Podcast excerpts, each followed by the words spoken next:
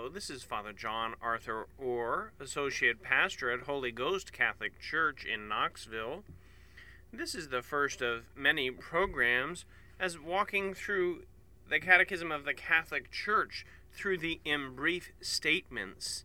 These in brief statements treat the 12 articles of the Apostles' Creed, the seven sacraments of the Lord, the Ten Commandments of God Most High, and the Lord's Prayer. In this way, in about 20 hours, we'll have, have given an exposition of the Catholic faith. Listen, Israel. The Lord our God is the unique Lord, the only Lord. It is necessary that the Supreme Being be unique, that is to say, without equal. If God is not unique, he is not God. In this passage from the Catechism of the Catholic Church, treating the first article, I believe in God, the Father Almighty, creator of heaven and earth, the Catechism of the Catholic Church cites the book of Deuteronomy, chapter 6, verse 4, and St. Mark, the Gospel, chapter 12, verse 29. Also cited is Tertullian, one of the fathers of the Church, in his book Adversus Marcionem. Here we see sacred scripture in the passage from Deuteronomy and Mark, and sacred tradition in the passage from Tertullian, presented together by the magisterium, the teaching authority of the church, to remind us that there is only one God, the supreme being. You and I, we are human beings. We're not the supreme being. The radios we listen to or the cars we drive, they too have being but they are not human beings, they are not the supreme being. God has no equal. We are creatures, made to his image, but he alone is God. The Catechism continues Faith in God who loves us turns us toward him alone as toward our first origin and our ultimate end, and to prefer nothing to him or substitute him. Faith, to believe in God and all that God has revealed our faith, our belief is in God who loves us. We remember in the fourth gospel, St. John, For God so loved the world that he sent his only Son, that whomsoever believes in him will not perish, but have everlasting life. God alone is our first origin from where we come, and our ultimate end. Where are we headed? When we live lives of sin and dissipation, we're headed in the wrong direction. We've chosen a different ultimate end, one which is an eternal death. We prefer nothing to God. When we do prefer anything to God, it is sin. We substitute the creature for the Creator. God, in revealing Himself, remains an ineffable mystery, ineffable, unable to be completely understood. If you comprehend him, it is not God that you comprehend. So says St. Augustine, bishop and doctor of the church, in his Sermon 52. We can know a lot about a lot. We can even know a lot about God. We can know about the Holy Scripture. We can know the articles of the Creed. We can know so much about so much. But we can never know God as God knows Himself. If we comprehend him, it is not God that we comprehend. We are finite. God is infinite. How can a finite creature comprehend the infinite? God has revealed himself of old through the prophets, in the fullness of time through Christ Jesus, and even until the Lord should return in glory, he reveals himself through Mother Church, through her sure and certain teaching, through the sacred Scripture the God of our faith is revealed as the one who is. He is made known as rich in grace and fidelity.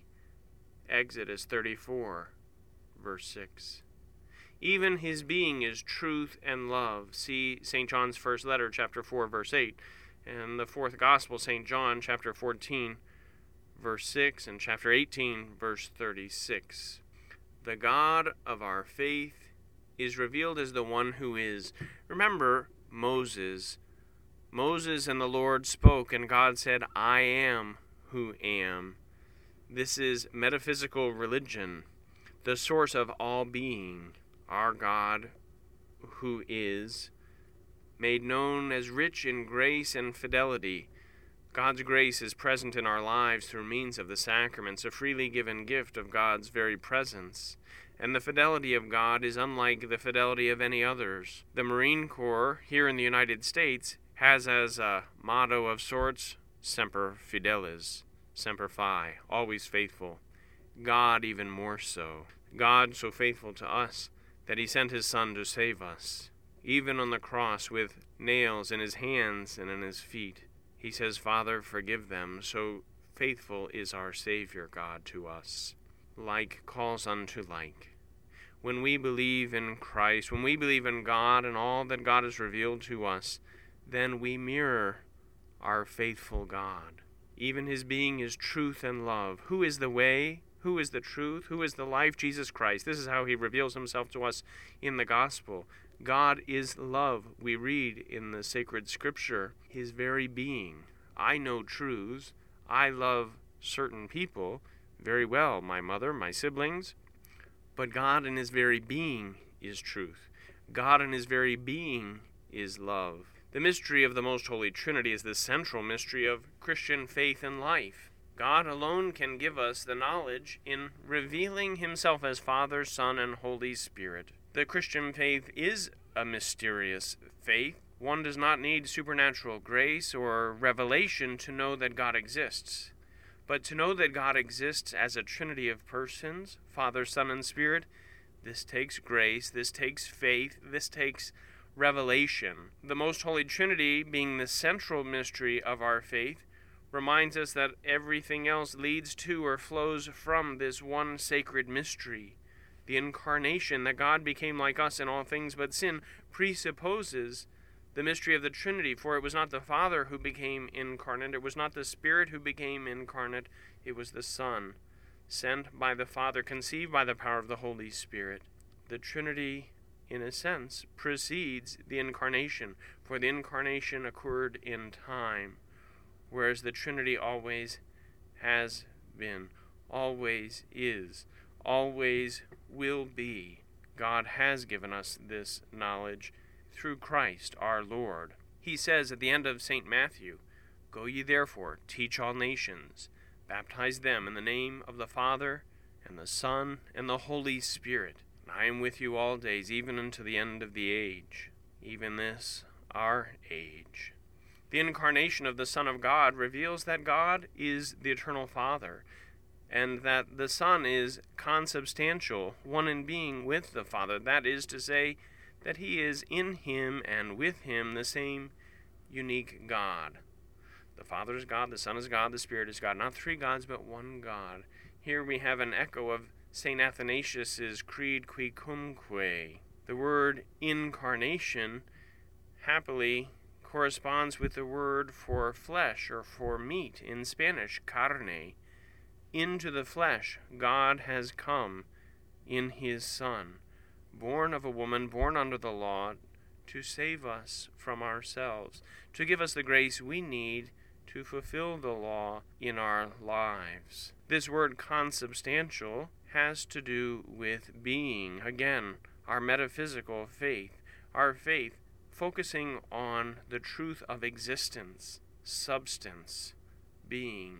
Aristotle, that virtuous pagan, says, Being is said in many ways. The first of these is substance. The mission of the Holy Spirit, sent by the Father in the name of the Son, St. John chapter 14 verse 26, and by the Son from the Father, St. John chapter 15 verse 26, reveals that he is with them the same unique God. With the Father and the Son, he receives same adoration, same glory.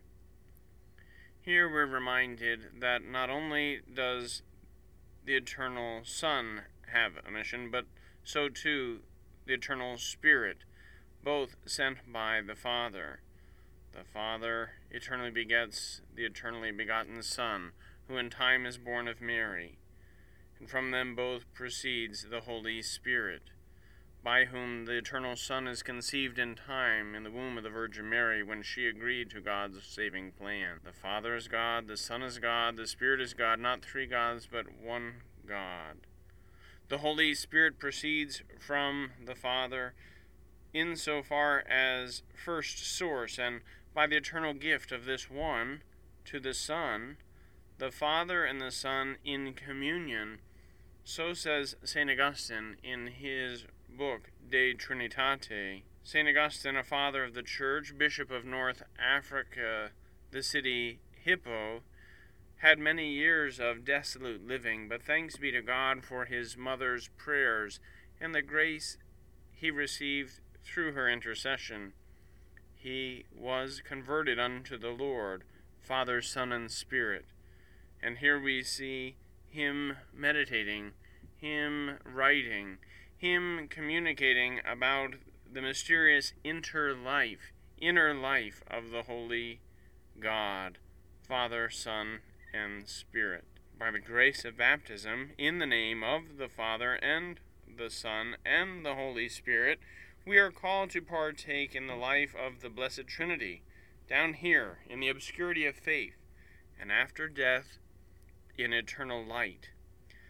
Here, the Catechism of the Catholic Church cites Pope Paul VI of happy memory, his solemn profession of faith, which he proclaimed at the conclusion of the Second Vatican Council. We partake in the life of the Blessed Trinity, beginning in baptism, further in confirmation and Holy Eucharist, renewed in a good, worthy confession, in the anointing of the sick, and holy marriage, and holy orders, we all partake in the life of the Blessed Trinity here on earth already, anticipating that life in Christ on high for which we all long, which Pope Paul VI refers to as eternal light, obscurity of faith. When we read about the obscurity of faith, it reminds us that we do not know God as God knows Himself. It does not mean, however, that we don't know anything about God. We know so much about Him naturally that He exists, that He is good. We know so much more about Him supernaturally through grace and revelation, the Trinity of God, the salvific love of God. But here we see dimly as in a mirror. There we shall see face to face. We shall be known even as we are known. The Catechism of the Catholic Church continues meditating upon the first article of the Creed we believe in one God, the Father, the Almighty, creator of heaven and earth, by citing the symbol, the Creed, qui cumque, often attributed to St. Athanasius of Alexandria, bishop and doctor of the Church. Quote, the Catholic faith consists in this venerate one single God in the Trinity, and the Trinity in the unity, without confounding the persons, without dividing the substance, for other is the person of the Father, other the one of the Son, other the one of the Holy Spirit, but the Father, the Son, and the Holy Spirit is one divinity, equal glory, co eternal the majesty. St. Athanasius's memory is celebrated liturgically each May 2nd in the calendar of the church. If you pray this prayer quickly enough, you could get dizzy. The Athanasian Creed, Qui cumque vult, whomsoever wishes to be saved. We venerate one single God. Here we're reminded of the first commandment of God. Here we're reminded of the mystery of the Trinity. Equal glory. The Father is God, the Son is God, the Spirit is God, not three gods, but one God. The Father is eternal, the Son is eternal, the Spirit is eternal, not three eternals, but one eternal. The majesty. Often we use this term or hear this term in relation to royalty. Well, the King of heaven, the King of the universe, Almighty God, even more majestic than the most majestic in the here and now. If we don't get the Trinity right, we won't get the Incarnation right. If we don't get the Trinity right, the Incarnation right, we won't get our own anthropology, our own human nature, we will misunderstand. Without confounding the persons, it was not the Father on the cross, it was not the Spirit on the cross, but the eternal Son made man, born in time, born of a woman under the law, to save us, to redeem us. In him we live and move and have our being. We participate in the very being of God by his grace given us in baptism. Inseparable in that which they are, the divine persons of the Holy Trinity are also inseparable in that which they do. But in the unique divine operation, each one, each person of the Trinity, does that which is proper to him in the Trinity. Above all, in the divine missions of the incarnation of the Son and the gift of the Holy Spirit. The gift of the Holy Spirit, sevenfold, sometimes called the Holy Ghost, as our parish here in Knoxville is known, different from the gift of the Son, who gives himself to us still in the sacrament of the altar, his very body and blood Soul and divinity our holy food and drink. The manifestation of the Son, the babe in Bethlehem, the holy man from Nazareth, who suffered and died and rose.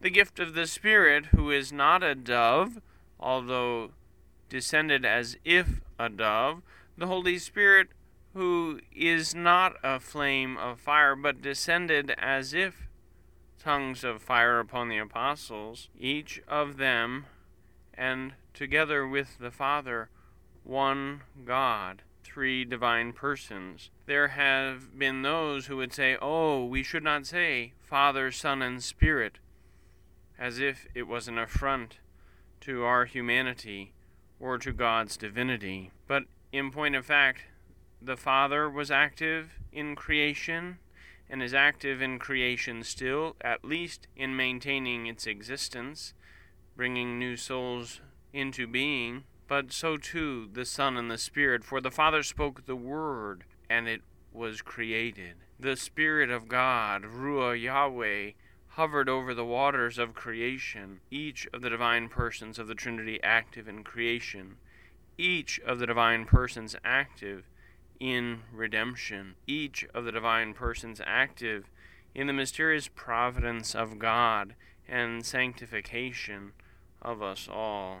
In the creation of the world and man, God has provided the first and universal testimony of His all powerful love and His wisdom, the first announcement of His benevolent design, which finds its end in the new creation in Christ. Here we're presented by the Catechism, by Holy Mother Church, with two creations the original creation of heaven and earth, of all that is seen and unseen, and the new recreation in Christ. Christ who rose on the first day of the week, on the eighth day since the Sabbath before. We are born anew in Him by water and the Spirit. It is then that we are made new creatures. This first and universal testimony given by God Himself is given in creation. It does not require supernatural faith or grace to recognize that God exists, that something doesn't come from nothing, and the something from which we come is God. This is the book of nature, if you please. But God has not only revealed himself in this natural revelation, providing this testimony of his own self in creation of the world and man, but he's also given testimony, specific revelation of himself, of his powerful love and wisdom in Christ our Lord. Of old he spoke to us through the prophets, but in the fullness of time in his Son. The Father and I are one. If you have seen me, you have seen the Father. He who hears you hears me, and he who hears me does not hear me, but him who sends me. This is the depth of our Trinitarian faith. This is the depth of our understanding of who is Christ, who reveals not only us to ourselves, but God to us, Father, Son, and Spirit. It is good that the work of creation is particularly attributed to the Father it is equally a truth of faith that the Father, the Son, and the Holy Spirit are the unique and indivisible principle of creation. God alone has created the universe freely, directly, without any aid, No one forced God to make us, no one forced God to redeem us. No one forces God to keep us in existence. He does it freely. And if we are made in the image of God, and we are, we too have free will. When we abuse our free will, it is called sin. God did not need the assistance of any to make the heavens and the earth and all that is therein, seen and unseen, visible and invisible. However, with the aid of mothers and fathers, he brings new life into being. Any creature does not have the infinite power which is necessary to create in the proper sense of the word. That is to say, to produce and to give being to that which did not actually have it, to call to existence from nothing, ex nihilo, if you prefer the Latin. My mother and sister are both very artistic people, but artists, they use the clay of the earth or the paints of art. They use pastels or oils or watercolors. Carpenters, they use the wood of the trees. Even those who would make sculptures of steel, they use the iron ore out of the earth, out of the ground. The story goes that the scientists, so full of themselves, said, Oh God, we are so clever, we can make human beings without your aid. Just sit over there. And God said, Oh, I would like to see that. Show me what you can do. And so the scientist goes and he gets some of the earth, and God says, No, no, no. No, get, your own dirt. A joke there from a friend of mine serving in our nation's defense forces. God alone has created the universe freely and directly without any aid. His own plan, his own timeline. Even when we speak of procreation, it is the father and the mother who give the body, the matter, but it is Almighty God who creates ex nihilo, out of nothing, the rational, spiritual, immortal soul, which animates and gives life to the body. God has created the world to manifest and to communicate His glory. His creatures have part of His truth, His goodness, and His beauty, Behold the glory for which God has created them. The world manifest makes clear, makes obvious God's glory. It communicates His glory. His creatures, that's us. We have part of His truth. I know many truths, so do you. But God is truth in His very being. That's what Jesus tells us in the Gospel. I am the way, I am the truth, I am the life. You and I, we may do good things. We're good in our nature, but we're not all good. Only God is good. That's what the gospel tells us. That's what Jesus tells us. He assures us in sacred scripture his beauty. All beauty refers back to God.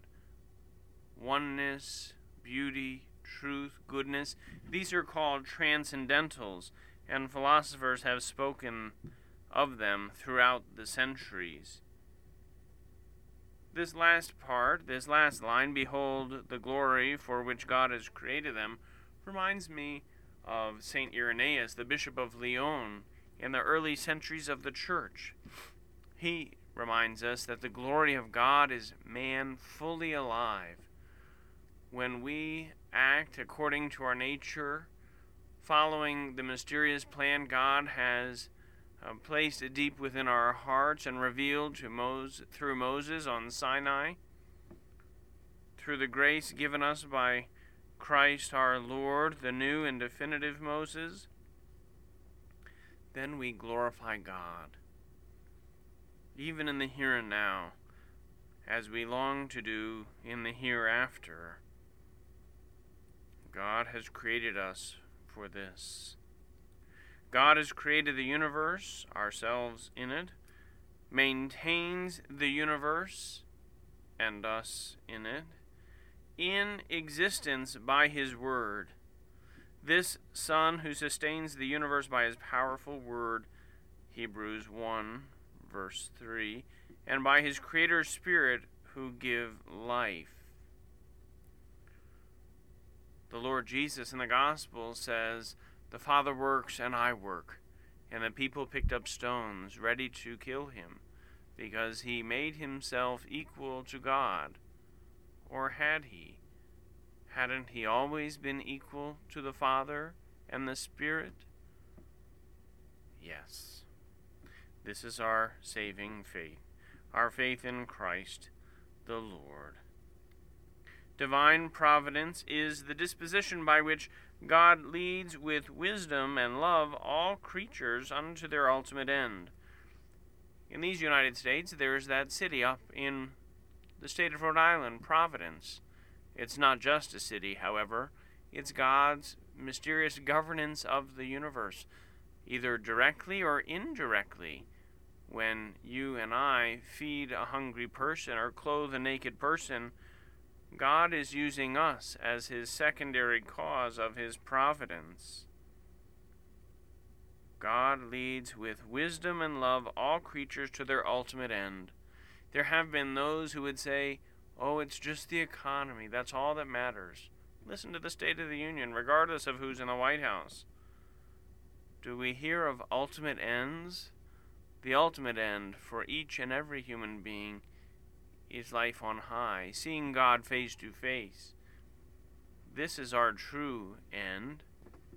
Christ invites us to filial abandon, to the providence of our Heavenly Father. St. Matthew chapter 6, verses 26 through 34. And the Apostle, St. Peter, takes up again, Of all your unquietness, discharge it on him, for he takes care of you. 1 Peter chapter 5, verse 7 in Psalm 55:23. This filial abandonment to the providence of our heavenly Father means the trust of children. Filius, filia, filiae, children. Children of who? Children of a loving Father, a loving God, the eternal God and Father. Providence, the way that God governs the universe. It's an invitation Christ gives us, an invitation which we extend to any and all, strengthened by His grace, in the surety of our faith. Is there disquietude in your life or unquietness? St. Peter the First, Bishop of Rome, tells us, Discharge it on him, put it on him. For Christ took all our sins upon himself on the cross. And he did not shrink his responsibility, he did not shirk it. He took it up and said, Behold, I have made all things new. He takes care of you and I, each and every one of us, even as he awaits our response in faith, our obedience of faith. Let us continue to pray for and with each other that we will always be found pleasing in the sight of the Lord. And next time, we'll hear more about the first article of the Creed. We believe in one God, the Father Almighty, creator of heaven and earth, of all that is seen and unseen. Until then, God bless you.